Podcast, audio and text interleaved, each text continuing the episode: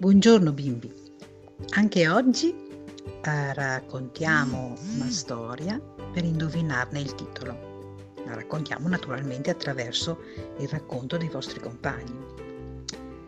Dice Lorenzo, i tre P, poi c'era il lupo e c'erano due uccelli, poi c'era la mamma dei tre P, c'era un altro lupo che vuole mangiare i tre P poi perché non ci riesce, poi va in alto. Finita.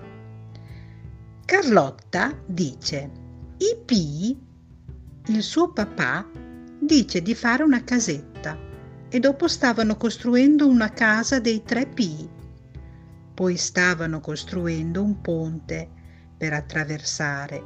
Poi il lupo soffierà la casa dei P. Poi hanno costruito una casa per il lupo e poi il lupo non poteva fare il bagno. Finita. E Riccardo Luppi, velocissimo, il lupo si è scottato il sederino. Qual è il titolo della storia? Eh sì, è proprio lei. Avete indovinato? I tre P. Vediamo se indovinate questa di storie. Dice Vittoria, Lupo Lupetto stavano giocando insieme e dopo hanno visto un bel giocattolo. Poi sono andati a fare un bel pranzetto.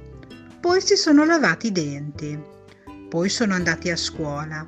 Poi la maestra gli ha detto dovete fare i compiti e poi li hanno fatti. Quando ha sbagliato la maestra gli ha dato un altro foglio da fare. Leonardo Campoli racconta Lupo era sulla collina e un giorno vede un pallino blu. Dopo un altro giorno era molto più vicino e raccoglievano delle arance.